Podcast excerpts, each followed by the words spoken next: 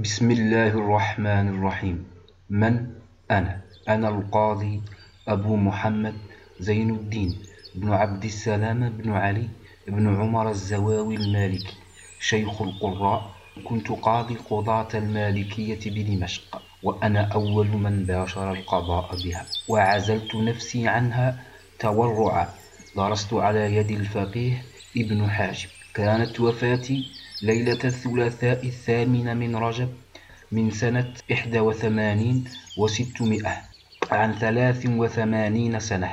تجدون ترجمتي في كتاب البداية والنهاية لابن كثير.